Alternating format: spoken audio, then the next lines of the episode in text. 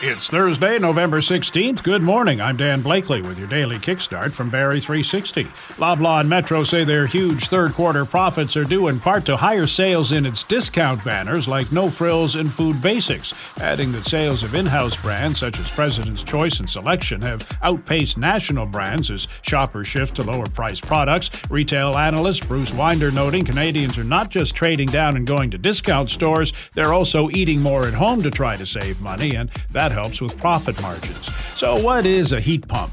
They're at the center of the carbon pricing debate between the federal government and the opposition. Randy Jackson at Georgian Home Comfort tells us they're basically an air conditioner that reverses in the cold weather months to actually draw heat from the outside. So, if you're on propane or oil, it is a really great idea. It's also a great idea to have if you're on natural gas because it allows you to get a higher end air conditioner, which reduces your electricity cost and if the price of electricity goes down and the price of natural gas goes up, you're in a good position. Jackson says you'll likely still need a furnace of some description to help with heating in January and February. He explains further and talks about pricing on this week's What Barrie's Talking About podcast, available now for download from streaming services and at barrie360.com. Israeli soldiers continue to search Shifa Hospital for the Hamas command center they believe is there. The military released a video yesterday showing three duffel bags it said it found hidden around an MRI lab, each containing an assault rifle, grenades, and